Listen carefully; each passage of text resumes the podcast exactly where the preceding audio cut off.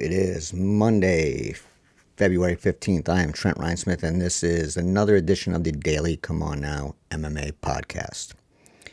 Not a lot to discuss today, and so I'll jump right into it.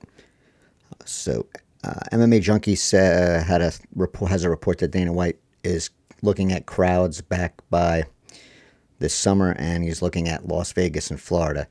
And as we know, White has said that he only wants full crowds. And right now, uh, I looked this up, both the uh, Las Vegas Golden Knights and the Florida Panthers are operating uh, their NHL games at limited capacity.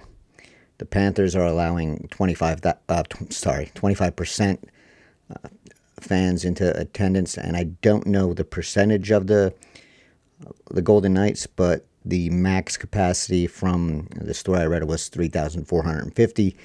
And to uh, cite what they're getting right now, they only did one game, and this was on Friday.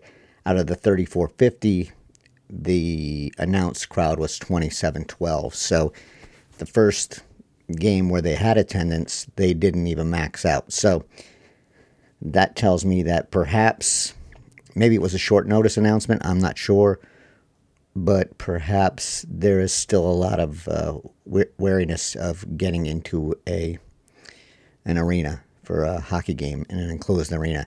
So I think White's uh, look looking at mid um, or even early summer. I don't think that's going to happen uh, unless the cases really drop. And from what I saw, the cases are dropping. I'm going to do a little more investigation here as far as Vegas and uh, Florida go, go. But from what I'm seeing, they're dropping, but not as much as they would need to. And uh, 25% attendance. And if the Golden Knights is 25, it looks to be about 25, judging from seating arrangements in NHL arenas. 25% uh, is a far, far cry from the 100% that White is is looking at. Now, I think a lot of this was a little a little hopeful, and I, I understand that the UFC could could become wants to become hopeful that it's going to happen, but going from 25% to 100% is uh, is a huge jump, a huge huge jump, and I don't think that's going to happen this year. I think the most we'll see is a 50% this year. Um, and I don't like what I see have seen in Florida in the past, and and I don't like what I see from the UFC at the Apex. So I'm just not confident that this is going to happen. I understand the hopefulness, I understand the desire. I don't think I just don't think it's going to become a reality. Do I? I mean, if we can get everything under control, if if uh, the vaccination rollout goes out better than it has been, and it's not going out. It's not terrible, but I just don't see this happening um, by summer. But something could change, and if it does, you can bet White is going to push as hard as he can to get crowds into UFC arenas for for this year for sure. So yesterday I spoke about Dana White and Ariel Helwani, that situation where White called Helwani a douche for talking about the Gina Carano situation. And again, I'll say that Helwani never made it about himself. He spoke about the issue and he offered his opinion, as many have. Now we know White does not like Helwani and he bashes him at every chance he gets. And so he saw an opportunity and he once again did so made himself look foolish, but that's not something he's ever concerned himself with before, so why would he worry about that now? But ESPN, after Dan Le Batard uh, pretty much blasted them on Twitter and said that they owed it, it to um, their broadcasters to respond, especially since it was a partner in the UFC. And ESPN did respond, and it's a poor, poor, poor response. Um, the response was short and it did nothing to truly defend Helwani or anyone else in ESPN, and it did nothing to hurt the relationship with White, which of course is what ESPN intended to do. So the response is Ariel is a valued colleague and an exceptional MMA reporter. His record speaks for itself. That's it. That was the statement. It didn't acknowledge the fact that White insulted an ESPN employee. It, it, it didn't do anything.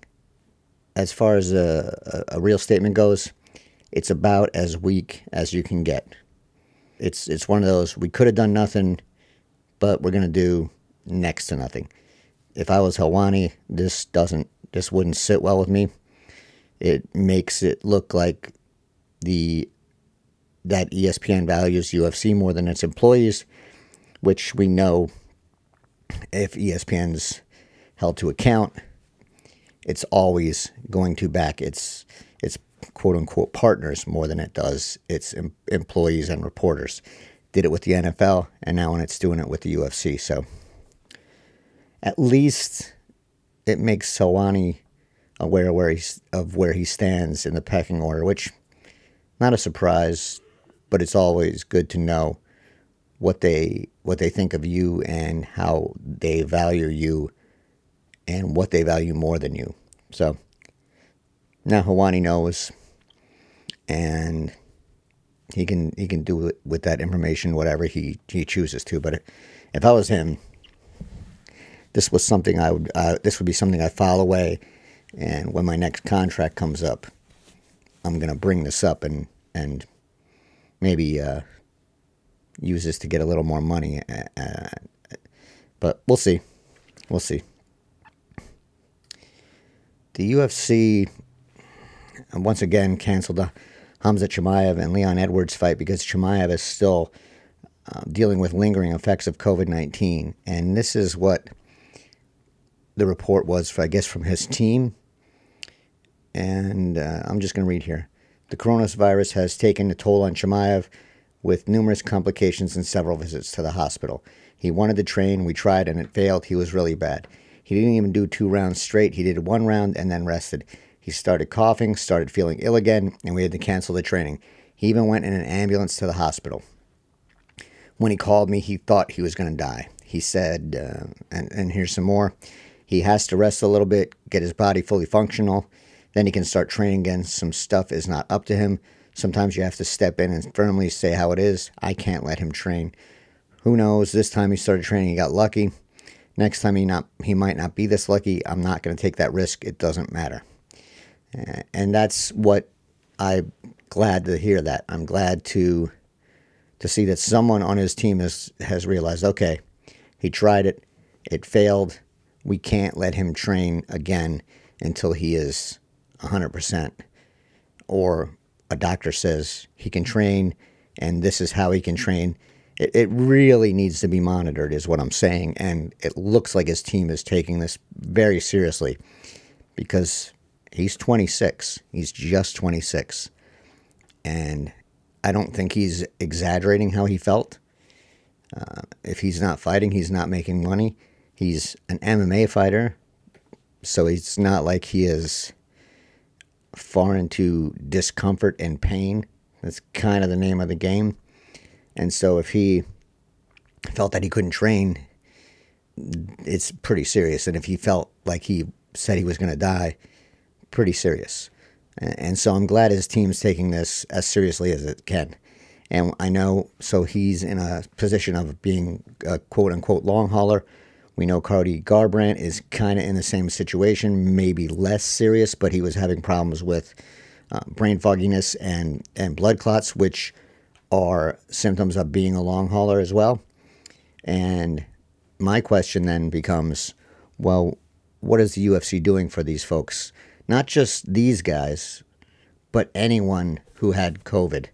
Because we know that the UFC insurance is for injury and not illness. So I'm going to assume, and I, I asked the UFC about this and haven't heard back, I'm going to assume that these guys are getting nothing as far as medical care paid for by the UFC. And that's kind of despicable, but that's the nature of the beast. And that's one of the reasons why the UFC wants to keep these folks as independent contractors because then they don't have to pay them pay for their health insurance year round.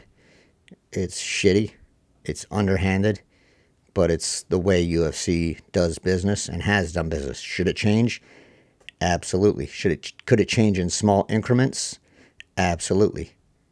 You don't have to just full wholesale cover everything as we see with the injury insurance during training camps. The UFC could do a better job when it comes to health insurance. Uh, this is a pandemic right now. Even if you offer just insurance to cover this, it's better than nothing.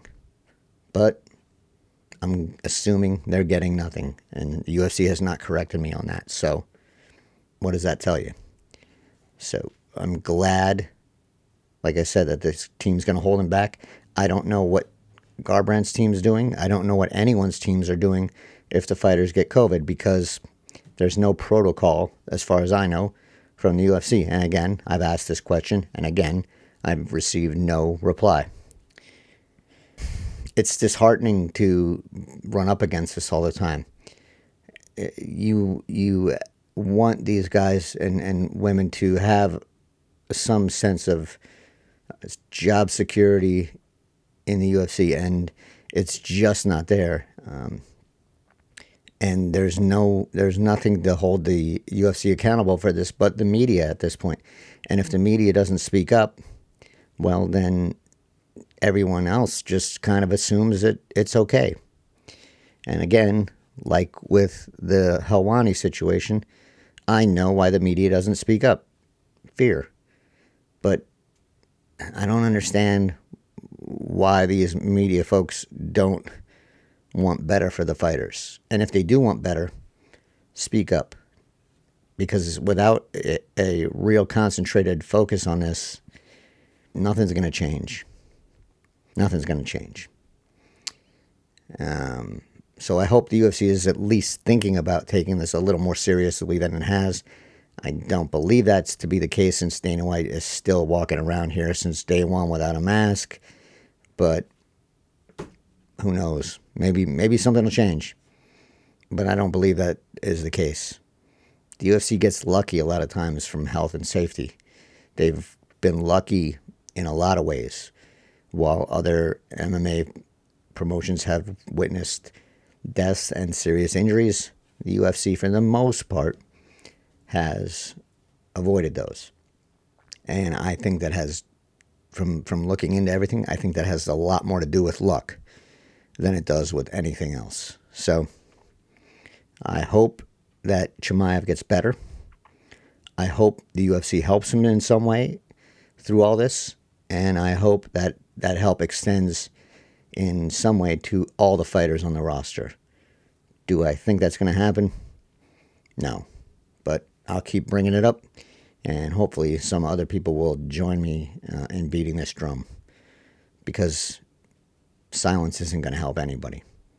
And with that, have that's about it for tonight. I will be back tomorrow, and until then, everyone stay safe.